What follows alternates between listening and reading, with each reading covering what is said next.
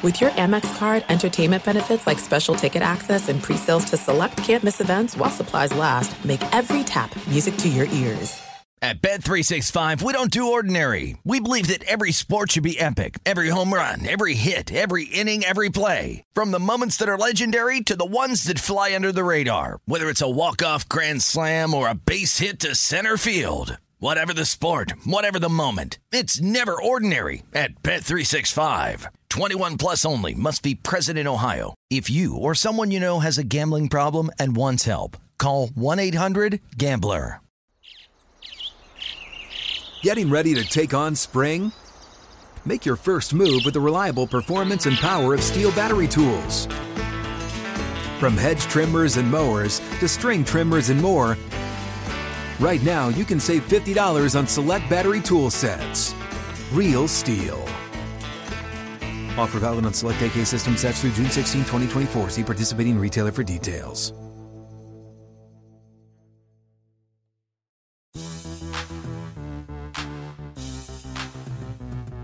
What's going on, and welcome into the Monday edition of the Pelicans podcast presented by SeatGeek. Happy game day, New Orleans fans, and hope you all had a great Thanksgiving, post Thanksgiving weekend. I'm Daniel Sallerson. The Pelicans are in Los Angeles to take on the Clippers tonight. They split the back to back with the Utah Jazz, winning on Friday night and then falling short on Saturday night. And my guest today is none other than Antonio Daniels, Bally Sports Pelicans television analyst. And uh, Antonio, look, it's uh, great to have you on, but I think we need to get to the bottom of this because uh, the one thing that was trending in the last couple of days since Saturday night was not just you, but your turtleneck. And so I need to confirm here as uh, we are taping on a Sunday here on a day off here in Marina Del Rey. Uh, is there a pursuit of a turtleneck uh, coming about here in the next couple of days? Oh my gosh, that's an understatement. I'm, I'm gone. I'm gone. As soon as we're done here, I'm Ubering somewhere to find a turtleneck. Did you ever think that the turtleneck was going to be this big? I mean, there was a there was an AD turtleneck Twitter account. There's two of them now. Uh, did you ever think this was going to blow up the way it did?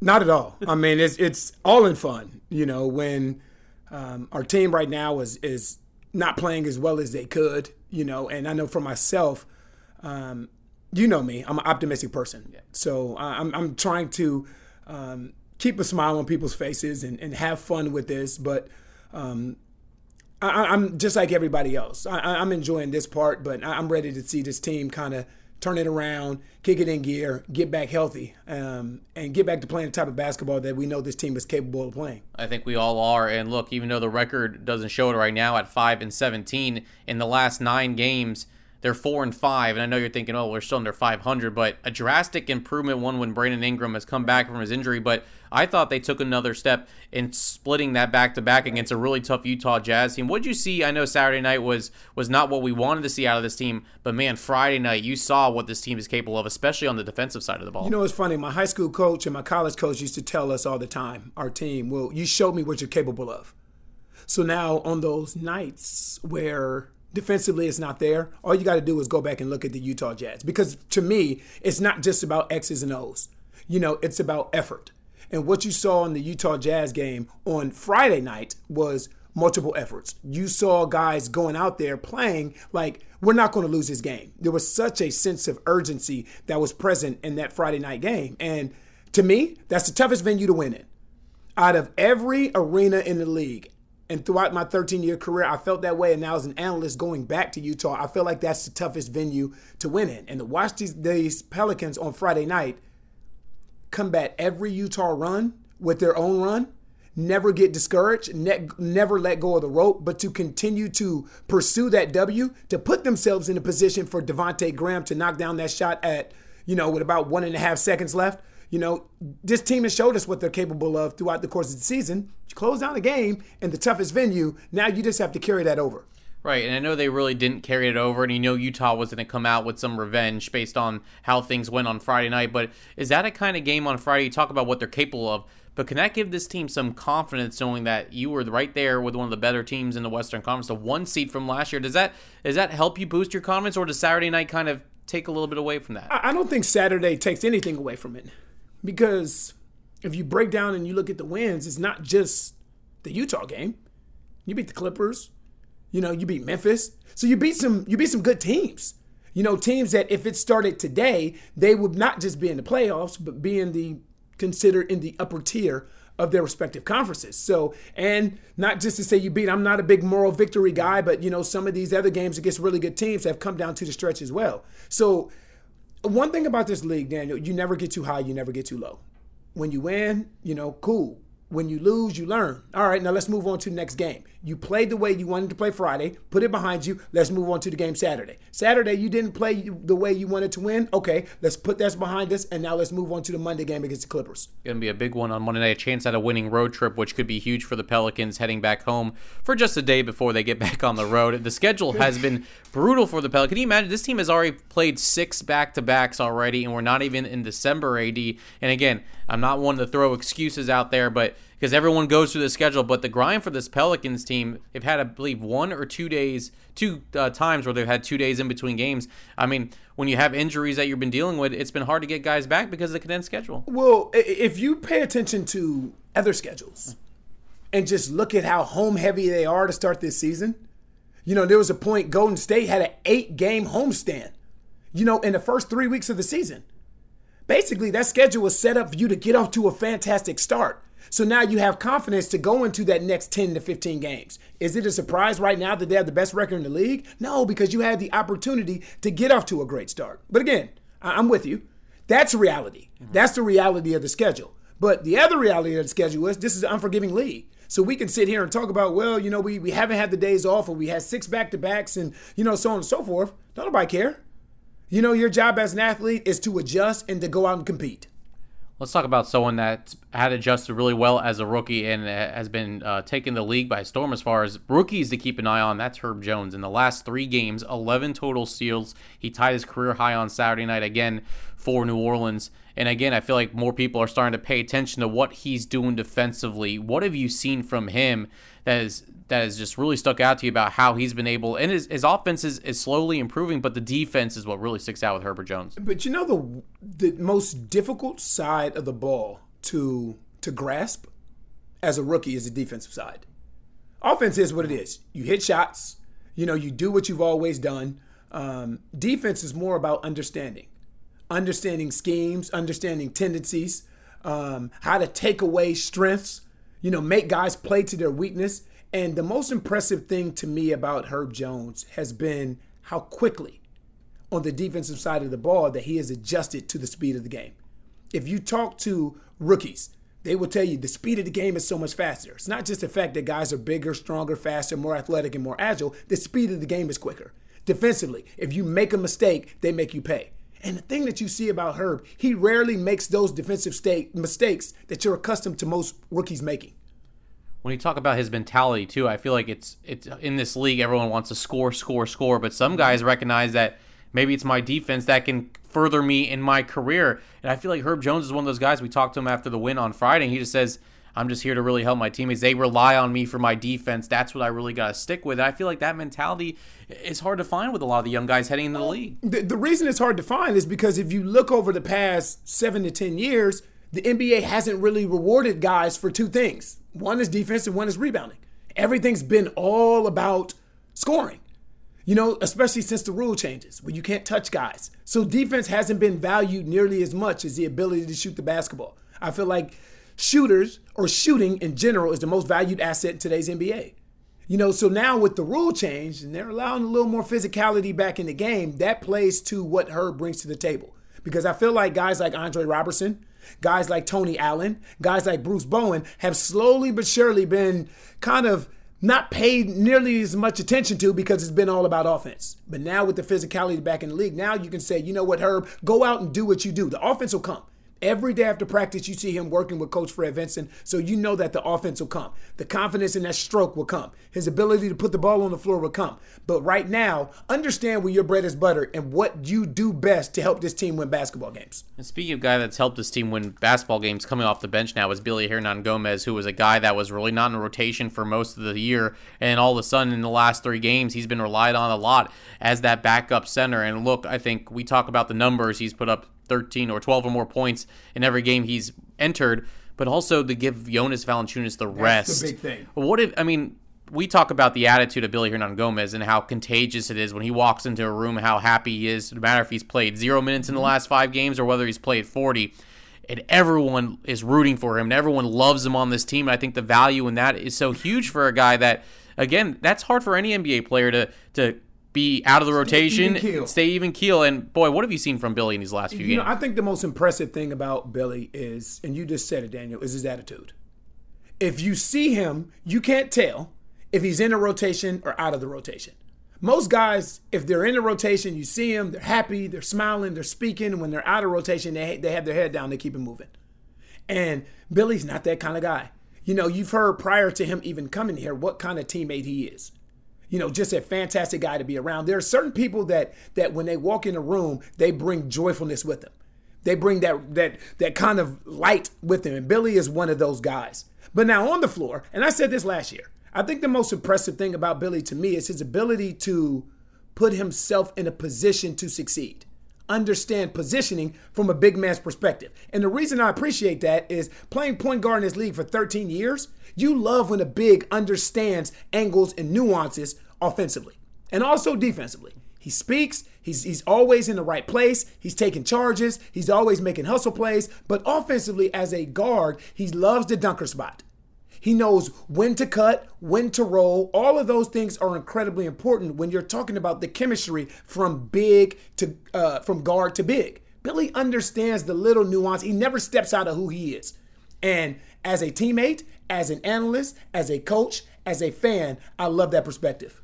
When you talk about chemistry with this team, it feels like sometimes you feel like, okay, this team has figured it out. But then there's sometimes where like Eh, maybe the chemistry is not there a little bit, but it also I think goes to the fact that with the Pelicans dealing with injuries, guys have been playing in roles that maybe they're not really used to or mm-hmm. was not accustomed to doing before entering the season. What are you seeing as far as this team kind of building? I know again we talked about they're four and five in their last nine, but it was a rough start for this team. Are you starting to see that that I guess that flow develop? That guys starting to figure out their roles here and figure out playing with each other on the court. Yeah, I I think the thing that you're accustomed to seeing from a young, inexperienced basketball team is inconsistency. And there are certain things that you can expect. Willie Green said it after after Saturday's game. When a team is hitting shots, you have to come down and still execute offensively. When you're not hitting shots, is your defensive effort still there? And a lot of times, what you see in younger teams is if my shot's not going, it affects me on the defensive side of the ball. If another team is going from the three point line like Utah Jazz were in the in the Saturday game, it's it's it's, it's exhausting.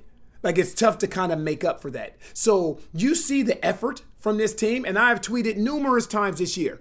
I don't know how you can not like this team when they play this hard. They don't let go of the rope. You can think of a few games. You can look at Saturday mm-hmm. and say it was a blowout. Utah had it going. You can also go back to Golden State and say those are two times that really stand out to me where this team has let go of the rope. A lot of these other times, they are competing. They're getting to the finish line. They just haven't had enough to get across it. So I think you see some of the growth. I think you see the learning curve, but I think you also see how difficult it is to win in this league.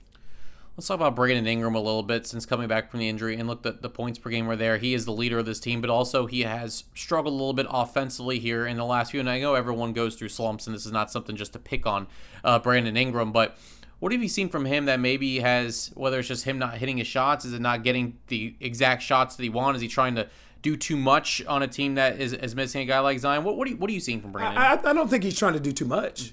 I, I think sometimes um, he may be too unselfish. Because I understand his thought process. His thought process is, you know what, man, I want to get everybody else involved. And it's tough to tell him because he's not that kind of guy. We need you to be more selfish. We need you to be more selfish. You know, sometimes you've earned the right to four shots. When you're the league's most improved player, when you're an all star, you've earned that right. You know, NBA offense is not equal opportunity. So you have been awarded and blessed with the opportunity to do things and get away with things other guys can't offensively. But I understand his thought process. He is trying to make sure everybody's comfortable and everybody's involved. I tell you this, Daniel. It is tough to win in this league, period. It's tougher to win in this league when you are without your top player. And then when you go down to Brandon Ingram missing six, seven games, it's even tougher to win. Look at what the Lakers are doing without LeBron. Ja Morant got hurt the other day, and Memphis ended up losing by 34. When you're without that guy on the floor that your roster is constructed around, or those two guys, that Batman and Robin, it's tough. It's tough to win games that way. Let's talk about Zion because again he's been cleared to practice and go full contact. The thing is, is this team might not have a full practice until next Wednesday or next probably next Thursday uh, before they hit the Dallas or before they take on the Dallas Mavericks. But again, how much does that affect when you talk about some of the guys that the Pelicans brought in? Even a guy like Trey Murphy, who That's- has yes. I mean, Yep. how much does that open up things, and how much is it? I mean, it also gives Willie Green more options coming off the bench. Look, the second unit has really stepped up since Billy and Nikhil have been in here, but I feel like again, Zion Williamson opens his doors for so many people. to me, when you talk about stars in this league, I always use the term gravity because they bring so much with them. So when you look at someone like Trey Murphy, you can look at this first 22 games and say, oh, well, he's not doing this and he's not doing that. Well, understand what he was drafted for. You draft him because his skill set and what he brings to the table complements what BI and Zion need a guy that can really space the floor. But now you eliminate BI for six, seven games. You eliminate Zion for the whole season. Now you're asking Trey Murphy to do something you didn't draft him to do. So now it's a completely different game. When you're back whole and you're back healthy, I am so interested to see how this team looks. We have no idea what Zion looks like next to a stretch five, what he looks like next to Jonas. You know, we have no idea what that starting five may look like with Zion, B.I., Jonas, Devonte Graham, and Herb Jones or Josh Hart. Or you can have that five and have Josh Hart bringing that energy off the bench that he brings.